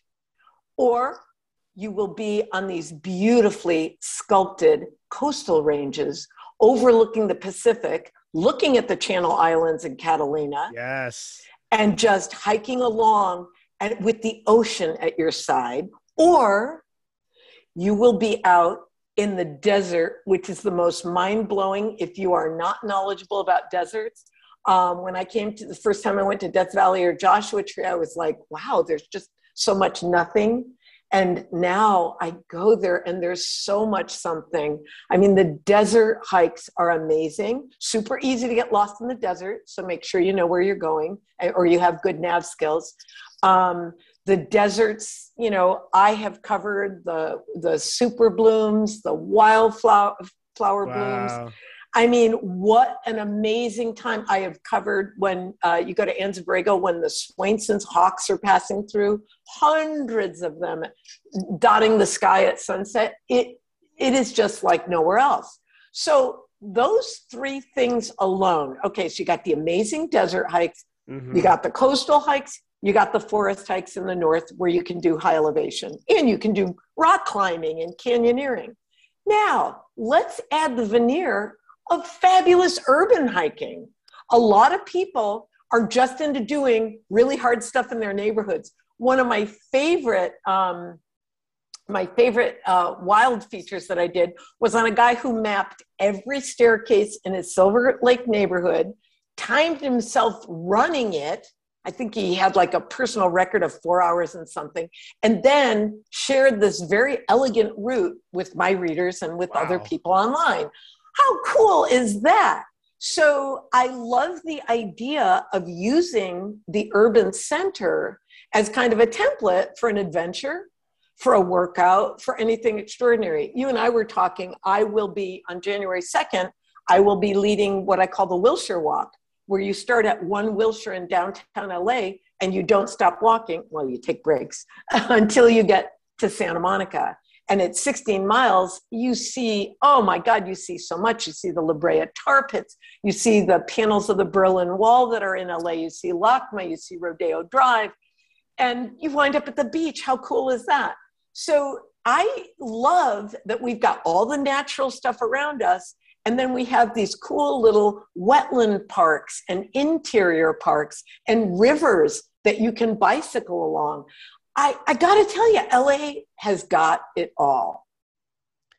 The amount of diverse hiking and outdoor experiences you can have in LA and SoCal, like what you just uh, stated, is absolutely spectacular and mind blowing. Yeah. And it is. And I'll give you on the urban front, I'll give you an example of across the board in the last couple of years i ask people how they get into hiking because i'm always interested in knowing what makes people get started so many of them said it was the secret stairs book by charles fleming and that's how they started and they would go on group hikes and do the secret staircases and silver lake and all mm-hmm. over the mm-hmm. city what a funny and then they graduated to hiking and going on exactly. dirt trails and i just think what a funny way to get started but what a great gateway into what working out feels like what going uphill feels like so I, I found that just fascinating but again another way to get into this world that you and i love Yeah, the urban trekking is also its own thing. It's its own thing. We have so many different parks and like accessible routes like in the city in the city. Absolutely. And then if you overlay biking on that and the CicLAvia events yes, that happen. Correct. I mean, I got to tell you, there there is there is no end to what you can do outdoors in LA. Um, and I just want people to see that. If they go no further than their local park with their kids, identify some cool migrating birds or ducks or whatever's going on. Hey, you know, I think back in the day we used to think, oh, nature is something you drive to, it's Yellowstone or Yosemite. Now, nature is your backyard, man. You're looking at, you know, I got a little postage stamp park here in Pedro that is on my running route. There's always a blue heron in there or a, or a black crowned night heron. So nature is where you find it. And it's amazing how much nature flourishes in Los Angeles. Yes. Red tail hawks, when I'm sitting on the freeway, I'm looking at red tail hawks or turkey vultures ab- above me. So, all kinds of stuff to do. I love how we can go, just go down the street, you know, like 15 minutes, 30 minutes, and have a literal adventure in our own backyard. We don't necessarily have to go to the big, big peaks. We can experience that sense of travel and adventure at like accessible parts within the city limits. Yeah, absolutely. You know, it this is, it reminds me, and I had written about this for the wild as well. I was invited on a trash cleanup, and it was a small park I hadn't been to in South LA. It wasn't known to me, kind of small, but what they did was they created fake wetlands. Oh wow! So it's this little wetland, and then you have a walking track around it and it's landscaped. And oh my God. So by the time I saw this park, it had been around for five or six years. Um, it had birds, it had heron, it had sage growing. And it was just, I'm like, oh, wow, a fake wetlands in South LA where people come to like work out, do their laps, and get to see nature. It doesn't get better than that. I mean, that's pretty yes. cool for an urban setting that didn't have any natural green space in that area. And I think it had been like an old rail yard or something like that that they used to turn into this, and they figured out how to do the water thing. And how did I know about this? I remember reading this in the wild. So kudos Indeed. to you. Indeed. Thank you. Uh, super excited to ask you this next question, Mary. Ooh. If there was one hiking or outdoor experience you could relive all over again, what would that be for you? Okay, this is super crazy, Justin. Oh, but oh, no. this was like the best week of my life. Um, my brother and I had read the book Into Thin Air about the disaster that happened on Mount Everest. And we were kind of, then, you know, and I think all of America read this and, and, and well, people around the world. And it was just so, so tragic uh, so many people died, but it really gave you insight into Mount Everest, how difficult it is, how people are trying to do shortcuts and do it quickly. And, and you know, a massive storm came and, and many lost their lives. Well, my brother and I became kind of obsessed with Mount Everest, but we didn't have the $25,000 for the permit or the skills to go do it. So we took a week off in June and we used Mount Baldy as our Everest. And we didn't care about mileage, but we decided that we would walk the, the, the miles, uh, sorry, the elevation wow. of Mount Everest, which is like 29,000 feet, 28,000 feet, something like that. So that's what we did. One week we did the village route, which was 6,000. Then the next day was four. Then the next day was six. Then the next day was four. So by the time we did about um, about 20,000 or 15,000 feet of gain, we were like at day four, we were tired. And I was like, I turned to my brother and I said, Henry, I think there's an amazing snowstorm and we're pinned in our tent. And really, all we did was sleep all day. Wow. Then we did two more hikes and we made it to the elevation of Mount Everest, kind of a virtual Mount Everest. Friends met us there with prayer flags. It was awesome. So that was just an adventure I would do over and over again. We were just so excited to wake up every day and get higher on Everest. It was hilarious. So I kind of like these kind of um, what we would call like virtual before we were all down with COVID and had to do virtual stuff. Yeah. Um, that was our virtual Mount Everest, and it was the most fun week I had with my brother. Can I tell you, this is the coolest thing you've said because I've been promoting on the podcast ever since the beginning that Mount Baldy is our local Mount Everest in the wintertime. Yes. I've said that yes. so many times. So for you to say that is kind of like this crazy full circle moment in my mind. I'm like, whoa, she really just said that. It, absolutely. It was our Everest for a week. Yep. Oh, I love that. What a cool moment. I love it. Love yeah. It. So you you achieved that what is it twenty nine thousand feet elevation right over uh, over like six hikes. I think it was six hikes, five or six hikes. Yeah. You are a ultra peak bagger, I must say. so it guess what, fun. Mary? Guess what? what? It is time for the rapid fire question section. Oh my god, I'm terrified because this is the part I don't know. Okay, don't goes. be. It'll be fun. Okay. So the way it works, there's two rounds. Round one is outdoor focus, and then round two is more personal. So you just Oof. answer with uh, one word answers or just concise answers. Okay, I'm ready. All right, round one. You ready? Yep. You ready, Rock Steady? yeah. All right, let's go. Favorite trail snack? Oh, goo. I'm a goo girl. Trail runners or hiking boots? Hiking boots. Desert or deserted island? Desert. Waterfalls or lakes? Lakes. Rock scrambling or surfing loose scree? Oh, rock scrambling. I like how you hesitated. You're like, do I like surfing loose scree? Oh, I can think of so many downhills where I surf. Yeah, I think rock scrambling. Epic day hike or epic backpacking trip? Epic backpacking trip. Favorite camping meal? Oh, um, it's like a noodles dish with tofu that I make. Super simple. Favorite outdoor piece you wrote? Uh, the story of Jack Ryan Greener. Oh, that's incredible. The Mount Whitney piece, yeah. Favorite travel piece you wrote?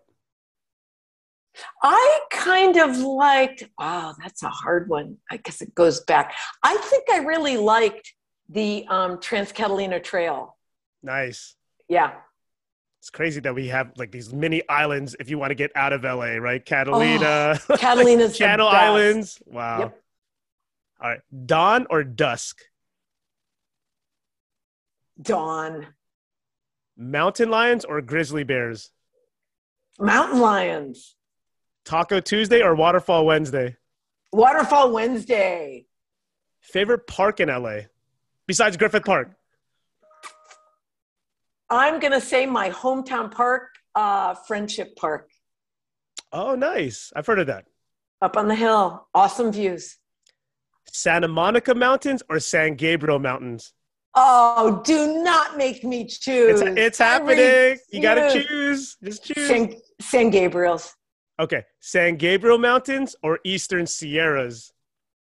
Oh, you're killing me. Eastern Sierra. It's considered uh, California's prized mountain range, right? I've read yeah, that somewhere. It's the best. Music artist you want to hike with? oh my God. Musical artist I would want to hike with.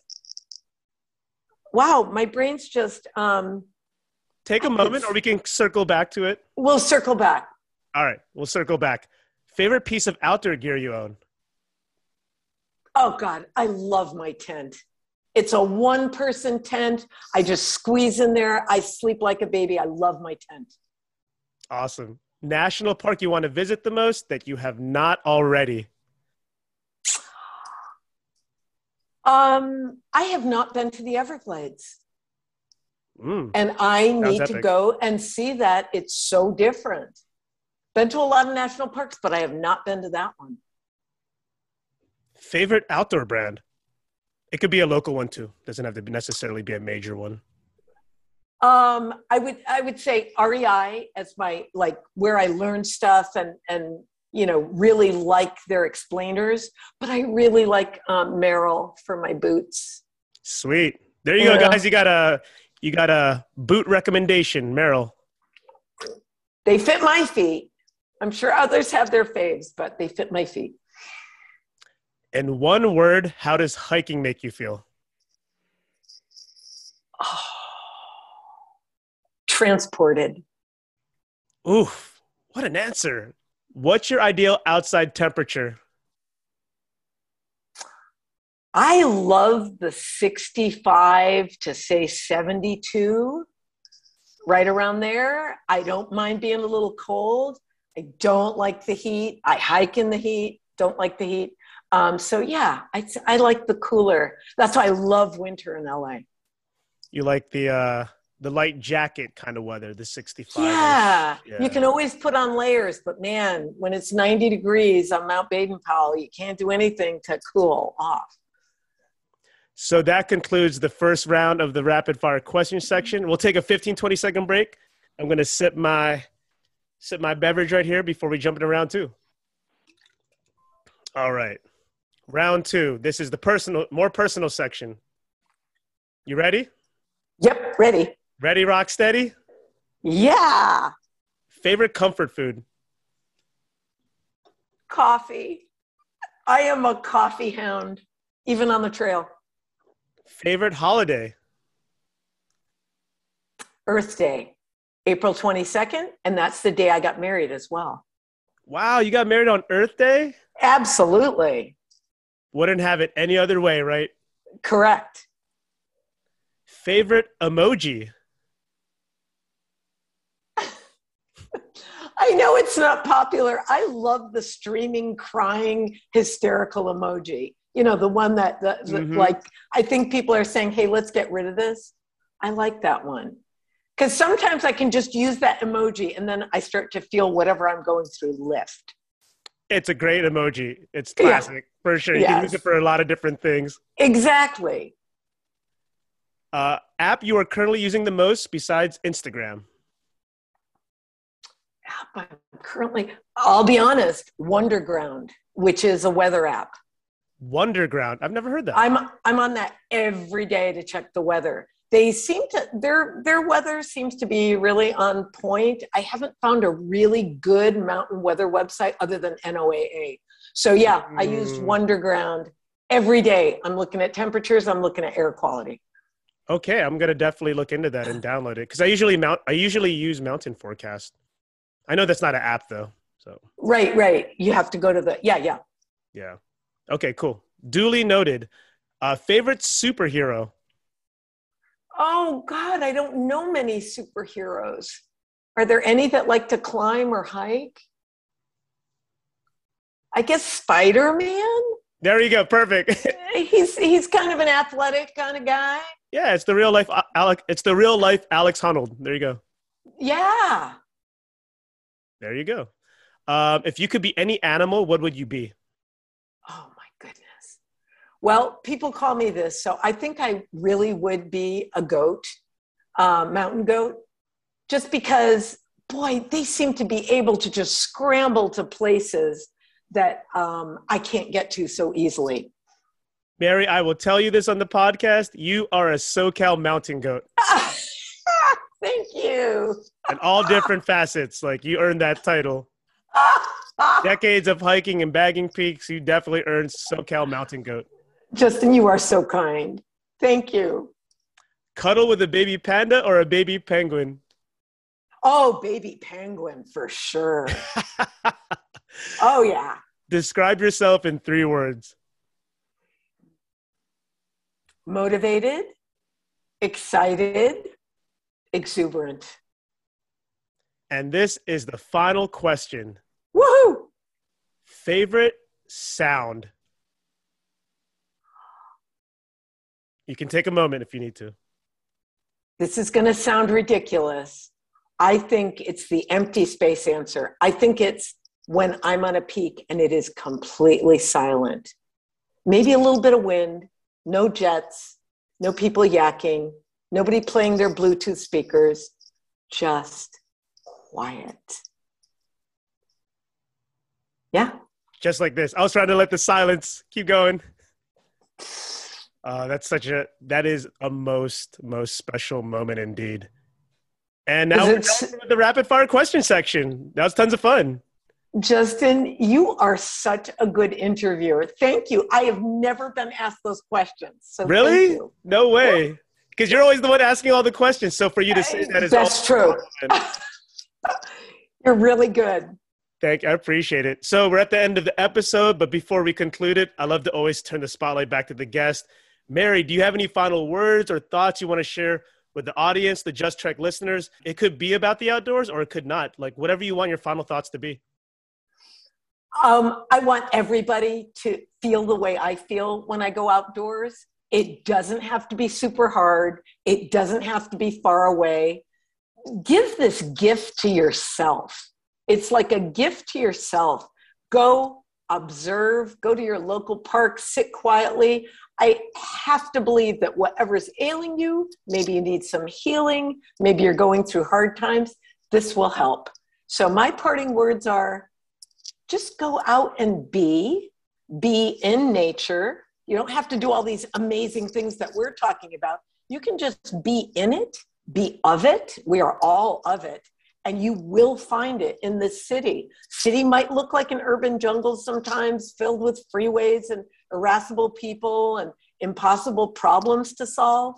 But there's this flip side that can really help you appreciate it and get through the rest. That's my advice. What an inspirational final thought. Thank you so much, Mary, for that. Thanks, Justin. So it's been such an honor having you on the podcast, Mary. Everybody, Mary Forgione, LA Times slash The Wild, Just Trek podcast. Elevation is our recreation. And that concludes this special episode. Thank you, everybody. Peace out.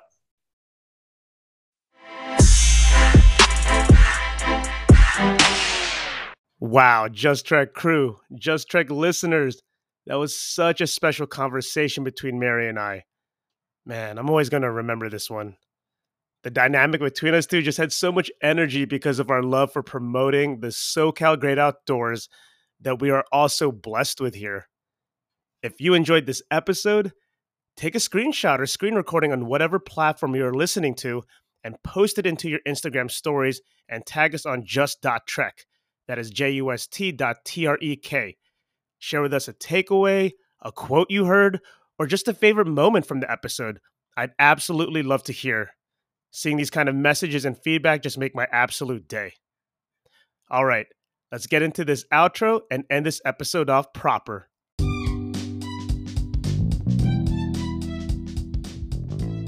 Thank you, gracias and salamat for tuning in to the entire episode. If you like the show, make sure to subscribe and leave a review and a five star rating on Apple Podcasts slash iTunes. Follow us on Spotify or wherever you listen to your podcasts. We are streaming on all the major platforms. If you want to send me a message, email justtrekofficial at gmail.com or slide in my DMs on Instagram at just.trek or on my personal at justroc, J U S T R O C. If you would like to support my creative endeavors, check out the merch store on justtrek.net slash shop. For more outdoor inspiration, make sure to check out our website. We have blogs, vlogs, and trip reports. I hope you enjoyed the episode. Have a wonderful day, and please remember to just keep on trekking.